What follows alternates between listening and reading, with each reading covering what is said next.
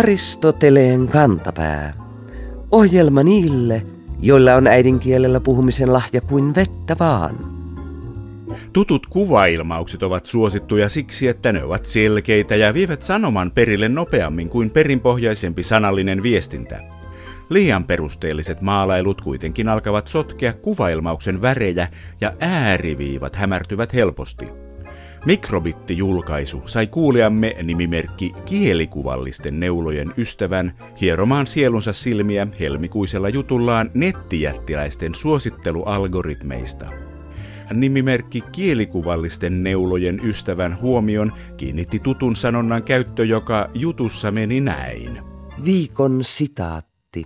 Ne siis etsivät neulan heinäsuovasta, kunhan käyttäjä vain osaa kuvailla – miltä neula näyttää.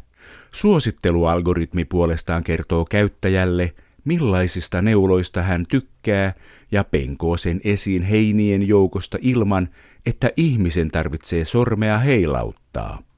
Varhaisista neulan kalastajista kuuluisin on Amazon.com. Nimimerkki kielikuvallisten neulojen ystävä ihailee ilmauksen alkua, mutta valittaa kokonaisuudesta – Mieleen tulee outoja kuvia. Ja kyllähän siinä aivojen rattaat narskuvat algoritmista toiseen, kun siirrytään neuloista heinäsuovan kautta neulojen kalastamiseen.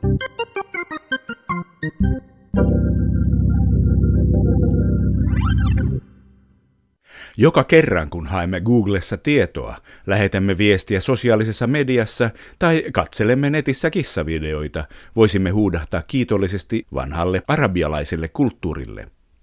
Nuo modernin tietotekniikan keksinnöt perustuvat nimittäin matemaattisiin sovellutuksiin, joita yleisesti kutsutaan algoritmeiksi. Ja sana algoritmi taas tulee suoraan 800-luvulla eläneen persialaisen matemaatikon ja tähtitieteilijän Abu Abdullah Muhammad bin Musa al-Khwarizmin sukunimestä. Eikä tässä kaikki. Al-Khwarizmi esitteli ensimmäisenä algebran perusteet, ja niinpä tämän yhden matematiikan päähaaroista nimi juontuu hänen pääteoksensa nimessä mainitusta sanasta al-zabr, joka tarkoittaa palasista ehjäksi kokoamista – Al-Khwarizmi myös käytti teoksissaan hinduarabialaisia numeroita, mikä johti kyseisen numerojärjestelmän käyttöönottoon Euroopassa. Ja desimaaliluvut saapuivat Eurooppaan 1100-luvulla Al-Khwarizmin teosten latinankielisistä käännöksistä. Hakukone, sosiaalinen media ja kissavideot eivät kuitenkaan syntyneet Bagdadissa, vaan Euroopan ja Yhdysvaltojen tieteellisessä ja kaupallisessa yhteisössä – Syy tähän on yksinkertaisesti se, että alkvarisminkin työn mahdollistanut Abbasidian dynastia päättyi mongolien valloittaessa Bagdadin vuonna 1258. Tuohon päättyi niin sanottu islamin kulta-aika. Mutta millaisia aikakausia olemme eläneet tietokoneiden kaudella? Mitä digilaitteisiin liittyvä sanasto kertoo digiajasta? Mitä eroa on digiajalla, IT-ajalla ja ATK-ajalla? Aristoteleen kantapää ja Ylen digitaitokampanja Nettiä ikä kaikki antavat pitkän linjan digi-immigrantin ja Yle Areenan palvelupäällikön Kari Haakanan johdattaa meidät digiterminologian lyhyeen historiaan.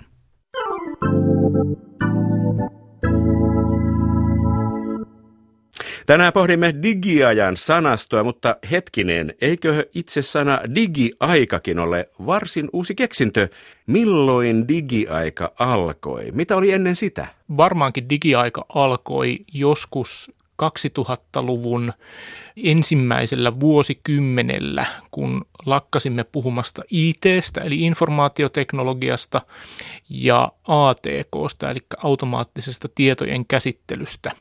Mutta digiaika alkoi, kun sellaiset asiat, joita aiemmin oli hoidettu analogisesti, eli siis ikään kuin fyysisessä maailmassa, niin niitä alettiin tehdä tai niitä pystyttiin tekemään digitaalisesti – niin kuin pankissa käynti? Niin kuin pankissa käynti tai esimerkiksi kirjan ostaminen ja lukeminen, jonka voi nykyään tehdä kokonaan vaikkapa tabletilla tai tämmöisellä kirjan lukulaitteella. Mitenkä sitten, kun saatiin ensimmäiset tietokoneet, silloin käytettiin vielä elektroniputkia, mutta ne toimivat periaatteessa samalla idealla kuin nykyajankin kannettavat päätelaitteet. Ykkösillä ja nollilla. Kyllä. Koska nämä ykköset ja nollat keksittiin? Öö, varmaan voisi sanoa, että jossakin mielessä ykköset ja nollat on ollut aina. Siis että jonkin asian status on joko niin, että se on tai se ei ole. Ja se on koko tuon digitaalisuuden perusta, että, että se digitaalisuus tulee latinan digit-sanasta, joka tarkoittaa sormea. Ja sana bitti on yhdistelmä sana englannin kielen käsite binary digit on siis sen bitti-sanan pohjalla. Ja binary digit tarkoittaa juuri sitä, että asia on joko ykkönen tai nolla, musta tai valkoinen päällä tai pois. Ja se on tosiaan kaiken tietojen käsittelyn pohjalla. Jo ne ensimmäiset ikään kuin mekaaniset laskukoneet, Babbagein koneen kaltaiset koneet käytti binäärisyyttä. Se on tosiaan niin kuin vanha idea myöskin, siis ihan filosofisesti tässä kun puhutaan matematiikasta ja laskemisesta, niin tulee mieleen sana algoritmi, joka on noussut yleiseen puheeseen. Se on digiaikamme käytetympiä sanoja viime vuosina. Se on siis ollut alun perinkin siinä mukana tietokoneen ideassa. Tietokoneen käyttämisessä ideassa ja lisäksi matematiikassa. Kysymys on yksinkertaisesti laskukaavasta tai vielä vähän yksinkertaistaen reseptistä, siitä miten jokin tehdään. Sitä algoritmi pohjimmiltaan ja perusidealtaan on. Mutta eipä mennä asioiden edelle, vaan mikä se tietokone, milloin tämmöinen sana on Suomeen tullut? Yle Areenan palvelupäällikkö Kari Haakana. No se yleistyi 50-luvulla, kun ensimmäiset isot laskentakoneet meille tuli siinä vaiheessa. Tai varmaan jo aiemminkin oli pohdittu, että miksi tällaista laitetta pitäisi kutsua. Sitä ennen käytettiin muun muassa semmoisia termejä kuin sähköaivot tai matematiikkakone tai automaattinen laskulaite, jotka kaikki aika hyvin kuvaa sitä, mistä on kysymys. Sähköaivot ehkä on, on mun mielestä semmoinen niin kuin, niin jännittävä, koska se on aika paljon aikaansa edellä. On vaikea nähdä, että 50-luvun tietokoneet sinällään olisi ollut sähköaivoja, mutta jos ajattelee nyt nimenomaan algoritmeja ja tekoälyä, niin kyllä se sähköaivon nimitys tavallaan on ollut aika profeetallinen tietyssä mielessä.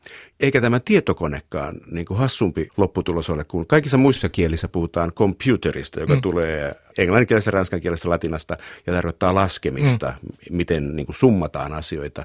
Että se on tavallaan muistuma niistä vanhoista laskukoneista mm. ja tavallaan muistuttaa meitä myös siitä, että kyseessä on numerot, mutta tämä tietokone, niin mitä muuta Googlen hakukone on kuin tietävä kone?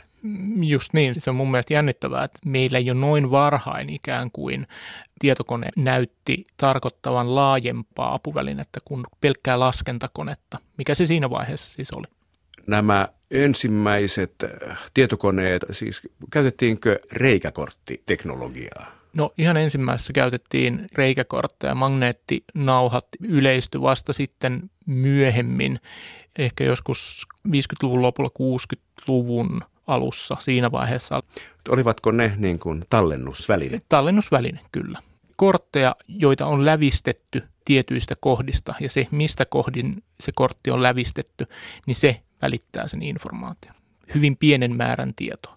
Ja siitä tehdään loikka eteenpäin. Tullaan 80-luvulla, jolloin tulivat niin sanotut henkilökohtaiset tietokoneet, eli PC. Personal mm. Computers.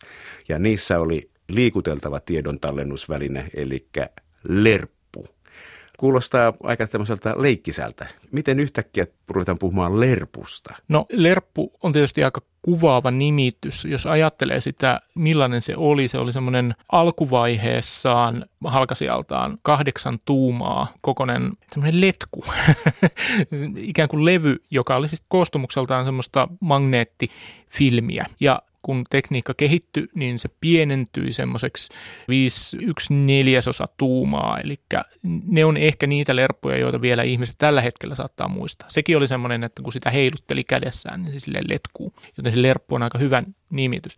Ja sitten kun siitä vielä mentiin vähän eteenpäin, niin päästiin kolme ja tuumaseen tallennusvälineeseen. Englannissa ja varsinkin Amerikan englannissa edelleen myös se kolme ja tuumanen on nimeltään floppy, mutta meillä se sai nimen korppu, koska se kolme ja tuumasen levy siellä sisällä oli suljettu semmoiseen kovamuoviseen ikään kuin koteloon. Nämä kuulostavat vähän semmoisilta hauskoilta sanoilta, jotka on mukava omaksua, eikä niihin tarvitse tietoteknistä koulutusta. Vähän samanlaisia kuin hiiri. Mm. Onko hiiri vanha keksintö? Yle Areenan palvelupäällikkö Kari Haakana. No se on itse asiassa yllättävän vanha. Sen taustalla on itse asiassa semmoinen tekniikka, jota kutsutaan englanniksi nimellä trackball, ja tämmöistä trackballia alun perin taisi olla jo 40-luvun lopulla niin käyttiin maalinosoitustutkien ikään kuin tämmöisenä osoitin työkalun. Eli sillä voitiin ruudulta näyttää, että tuonne ja tuonne ja tuonne. Ja hiiri tavallaan on trackball, joka on käännetty ympäri ja siihen on rakennettu kotelo ympärille. Eli jos vielä 80-90-luvulla otti hiiren käteensä, niin siellähän oli semmoinen pallo ikään kuin siellä sisällä. Ihan ensimmäiset hiiripatentit on itse asiassa 60-luvun alusta, mutta tämmöinen ikään kuin tuotteistus että käyttäjä saa tällaisen hiiren käteensä, niin on vuodelta 1973 sellainen yritys kuin Xerox, jonka ehkä muistamme valokopioista, niin Xerox Alto koneessa vuonna 1973 oli ensimmäinen tämmöinen käyttäjälle esitelty hiiri. Olisin veikannut IBM, mutta silloinhan oli siis sama tilanne kuin nykyään, että silloin tietokone maailmaa hallitsevat suuret jätit, nyt nämä suuret jätit eivät hallitse enää niitä laitteita välttämättä, vaan tätä ohjelmistoa ja tätä algoritmia. Mm. Ja tämä kertoo myös näistä kaikkien teknisten keksintöjen juurista. Ne ovat usein sotilaskäytössä alun perin olleet. Onko nyt sitten painopiste muuttunut taloudelliseen sodankäyntiin? Yle Areenan palvelupäällikkö Kari Haakana. No Ehkä joo, mutta nämähän on usein sellaisia asioita, joita normaali siviili ei näe. Kyllä niin kuin edelleen sotilasteknologia ja ylipäätään puolustusteknologiaa kehittävät yhtiöt on myös merkittäviä tietotekniikan kehittäjiä. Vielä hiirestä. Miksi se nimen äh, hiiri? Miksi se on rotta tai luumu tai kiivihedelmä tai avokado? No varmaan sen takia, että se näyttää vähän hiireltä. Siis me ei tietenkään enää puhumattakaan sitten esimerkiksi jostakin kymmenvuotiaasta henkilöstä, niin ei enää hahmota hiirtä hiirenä sen takia, että siitä useimmiten nykyään puuttuu se johto. Mutta ne ensimmäiset hiiret, jotka oli kämmeneen sopivia ja väriltään harmaita, niin se näytti vähän hiireltä. Ja mä luulen, että on mukavampaa kutsua kahdeksan tuntia päivässä pitämääni esinettä hiireksi kuin rotaksi. Sille on mukava antaa sympaattinen nimi. Sitä on helpompi lähestyä. Mitä lähempänä ihmistä jokin asia on, niin sitä todennäköisempää on, että me annetaan sille vähän positiivisempia nimiä, tai sille ylipäätään syntyy lempinimeä. Vaikka me kaikki käytetään päivittäin sellaista asiaa kuin reititin, joka on siis verkkoteknologinen laite, niin ei meillä ole mitään tarvetta keksiä sille mitään lempinimeä, koska se on jossakin kaapissa, mutta hiiri tai kännykkä, jota me hiplataan ihan koko ajan, niin sille täytyy olla jokin helppo, helposti lähestyttävä ja kaikkien tietämä termi. Tästä siis johtuu se tuska, mitä olemme kärsineet sormitietokoneen, eli tabletin, eli pätikän kanssa iPadin suomenkielinen nimitys on ollut hukassa alusta saakka. Onko tämä se syy? No se voi olla se syy noissa termien suomentamisessa. Joskus mennään vähän harhaan, halutaan niin kuin keksimällä keksiä jollekin laitteelle tai jollekin tekniikalle nimi. Joskus se onnistuu, joskus se ei onnistu. Sormitietokone on hyvä esimerkki siitä, kun se ei onnistu. Ja sormitietokoneen kohdalla ehkä se, että sitä nimeä alettiin julkisuudessa miettiä siinä vaiheessa, kun se tekniikka oli suhteellisen yleistynyt ja sille oli jo jotenkin vakiintunut jonkinlainen nimi, joka nyt oli väännös niin kuin englanninkielisestä nimestä, mutta aika usein juuri niin käy. Nykyään ihmiset tutustuvat laitteisiin englannin kieltä lukemalla mm. niin kuin ulkomaisista tiedonlähteistä ja kotimaiset tiedonlähteet eivät ole ainoita tiedonlähteitä. Kyllä, mutta esimerkiksi Ruotsissa tabletin nimitys on surfplatta, eli surffailulauta. Mun mielestä se on mielenkiintoista, että se tarkoittaa ihan yhteen ja tiettyyn toimintoon liittyvää asiaa. Mutta missä tämä surffailu nyt tuli tähän mukaan? Sehän on tietokoneselaimen käyttöä, mm. internetselaimen käyttöä. Selaaminen on, sitten tulee vähän sellainen kirjallinen olo. No selain on tietysti ihan suora käännös browser-sanasta ja sillä tarkoitetaan nimenomaan selaamista ja se ikään kuin liittää verkon tai webin suoraan ikään kuin siihen alkuperäiseen webiin, joka oli hyvin pitkälti tekstipohjainen. Et sitä todellakin selattiin vähän samalla tavalla kuin selattiin paperilehtiäkin. Missä vaiheessa tämä surffaaminen tuli? Siinä kohtaa se tuli, kun selaimet alkoi yleistyä, mutta et miksi se on nimenomaan surffaamista? TVtä katsotaan pujotellen, kanavapujottelua. Se, ja tavallaan niin kuin se sama surffaussana niin kuin on siinäkin yhteydessä. Mutta mä en kyllä tiedä, mistä se surffaaminen on, on tullut. Ehkä siinä voisi ajatella, että se muistuttaa, jos ajattelee sitä TVn surffaamista, että päämäärättömästi vaihdetaan kanavaa. Että ehkä webin käyttö, surffaaminen on koettu tai se on haluttu kokea tai joku on kokenut, että se on samanlaista, että se ei ole keskittynyttä käyttöä, vaan se menee yhdeltä sivulta toiselle ja sitten kolmannelle. Tavallaan se on hyvin hyvä sana, koska kuten me kaikki surffarit tiedämme, niin joskus tulee sellainen aalto, että hei, tästä löytyy kiinnostava sivusto ja sitten siltä löytyy kiinnostava linkki ja se johdattaa ties mihin mm. voidaan surffailla. Se voi hyvinkin olla, että se on tuo linkkien seuraaminen, mikä siinä on sitä surffaamista kun meillä on verkko, internet, niin amerikkalaisilla ja englanninkielisillä niillä on myös web, joka on kai hämähäkin verkko, mm. niin kuin seitti. Ja net on verkko niin kuin kalaverkko. Mitä eroa näillä eri verkoilla sitten on? Yle Areenan palvelupäällikkö Kari Haakana. No netillä ja webillä on se ero, että netti tai internet on käytännössä verkko, joka on muodostunut useista verkoista. Ja web on sitten tätä verkkoa tai verkkoja ja niiden käytäntöjä ja protokollia käyttävä tiedon esitys- ja kuljetustapa. Se toimii ikään kuin siinä päällä. Eli internet on olemassa huolimatta webistä ja webkin voi olla huolimatta internetistä tietyssä mielessä. Ne on eri asioita ja webin kaltaisia palveluita sen internetin päällä voi olla ja on muitakin. Kaikenlaisia sanoja on näinä vuosikymmeninä opittu ja kaikenlaisia sanoja on näinä vuosikymmeninä saatu unohtaa. Välillä tuntuu siltä, että näiden sanojen, niin kuin esimerkiksi sormitietokoneen suomentamisessa, tehdään vähän turhaa työtä. Että pitäisi ensin katsoa, että tuleeko tästä tekniikasta tai tästä välineestä sellainen, että se tarvitaan pidempään, koska jos sen kulta-aika kestää vaan kymmenen vuotta, se on kielen kannalta aika lyhyt aika. Kannattaako teidän mielestänne suomentaa näitä? On siinä se järki, että sitä mukaan kun tekniikka ja teknologian erilaiset sovellutukset tulee meidän kaikkien käyttöön, niin se termi auttaa ehkä jollakin tasolla ymmärtämään, mistä siinä teknologiassa on kysymys. Selain on ehkä hyvä esimerkki siitä, että mitä voin tehdä asialla nimeltä selain. Kyllä se sana herättää jo tiettyjä konnotaatioita siitä, että mitä sillä voi tehdä. Ja on tietysti hyvä, että meillä on sanoja ja termejä, joita me pyritään yleistämään, jotta me kaikki tiedetään, mistä me puhutaan, kun me puhutaan jostakin asiasta. Se, minkälaiset termit jää käyttöön, niin se on tietysti kaoottista. Ja ne termit ja sanat unohtuu sitä mukaan, kun niille ei enää ole käyttöä. Mun ymmärtääkseni siinä on kysymys niin tavallaan kielen normaalista kehittymisestä. Että sanasto laajenee ja supistuu sitä mukaan, kun meillä on käyttöä erilaisille sanoille ei normaali ihminen enää pysty nimeämään varmaan murto-osaakaan niistä esimerkiksi niin kuin maanviljelyyn käytetyistä asioista, joita 1900-luvun alkupuolella vielä käytettiin. Että siellä on kaikenlaisia haravalta näyttäviä asioita, jotka ei kuitenkaan haravia, eikä meillä ole enää käyttöä niille, koska me ei käytetä niitä välineitä. Aristoteleen kantapään yleisön osasto. Jos olemme kuvitelleet, että mopoilu liittyy ainoastaan nuorison vapauden ja liikkumisen haluun, niin Yle Uutisten nettisivujen heinäkuun lopulla julkaisema uutinen mullistaa ajatuksemme. Mopoiluutisen otsikko kuului näin. Lämpimät työt ja auki olevat ikkunat lisäävät häiritsevää mopoilua. Mopoilua nuorena harrastanut nimimerkki keski-ikäinen, mutta tyytyväinen mies muistelee, että kyllähän yömopoilu lämpiminä kesäöinä hauskaa oli, mutta avoimien ikkunoiden vaikutusta mopoiluintoon hän ei ollut itse aiemmin oivaltanut. Uutinen oli kuitenkin avannut eksmopoilian silmät.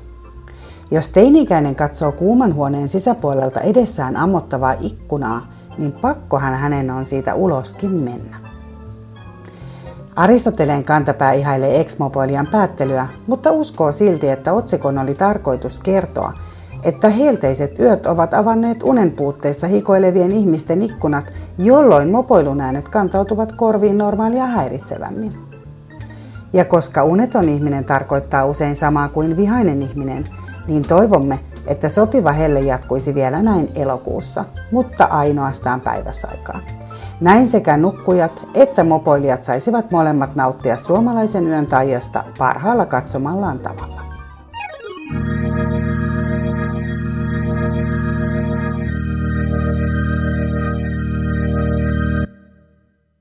Ihmisillä on nykyään niin paljon puuhaa, että aina ei jakseta mainita asioita kokonaan.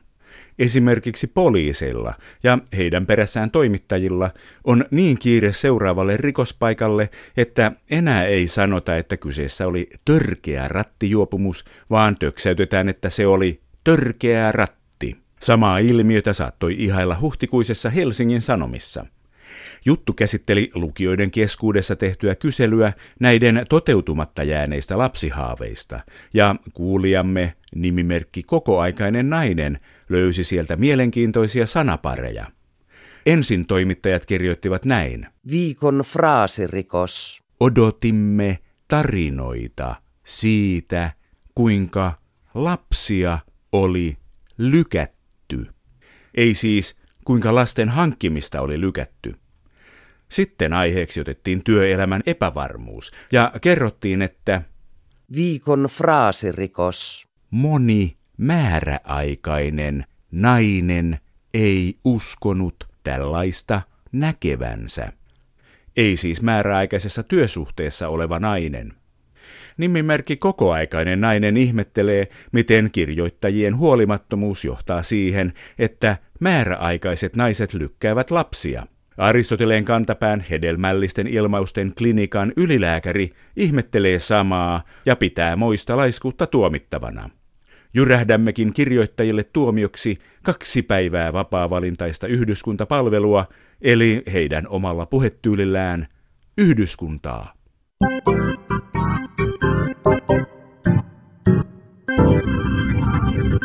Viikon sitaattivinkki. Menneen kesän kuuma puheenaihe oli tietenkin helle, ja kuuman keskustelun pani merkille myös kotimaisten kielten keskuksen kotuksen kielitoimiston sanakirjan toimitus. Niinpä he ovat valinneet heinäkuun sanaksi sanan käristyskupoli. Näin toimituksen väki sanasta kertoo. Säästä puhuminen on aina ajankohtaista. Tänä kesänä valveutunut säästäkeskustelija ei ole puhunut helleaallosta, vaan käristyskupolista – Käristyskupoli on leikillinen versio hellekupolista, joka tulee englannin kielen ilmauksesta heat dome. Se tarkoittaa pitkäksi aikaa paikoilleen jäävää lämpöä. Meteorologiassa samankaltaista ilmiötä selittää termi sulkukorkea, eli englanniksi omega block. Siinä korkeapaineen seisahtuminen aiheuttaa kesän pitkät hellejaksot ja talven kovat pakkaset. Ilman tekstiyhteyttä käristyskupoli ei tuo mieleen sääilmiötä, vaan voi herättää mielikuvan pallogrillistä. Tarkoittaahan käristäminen paistamista ja ruskistamista, ja kupoli puolestaan muistuttaa grillin pallomaisesta muodosta. Käristyskupolin lisäksi ilmiöstä käytetään muitakin kuumia hittisanoja, kuten helle inferno ja helletti. Helle inferno muistuttaa viime talvisesta lumiinfernosta – Helletti puolestaan on kontaminaatio, eli yhdistelmäsana sanoista helle ja helvetti. Näitä voi olla houkutus käyttää etenkin silloin, kun helle ottaa kupoliin. Näinhän se on. Niin kuin Papu ja pojat yhtye vuonna 1983 ilmestyneessä laulussaan Helle lauloi, Helle saa ihmiset epävireeseen. Pakkanen, siitä suomalaiset tykkää.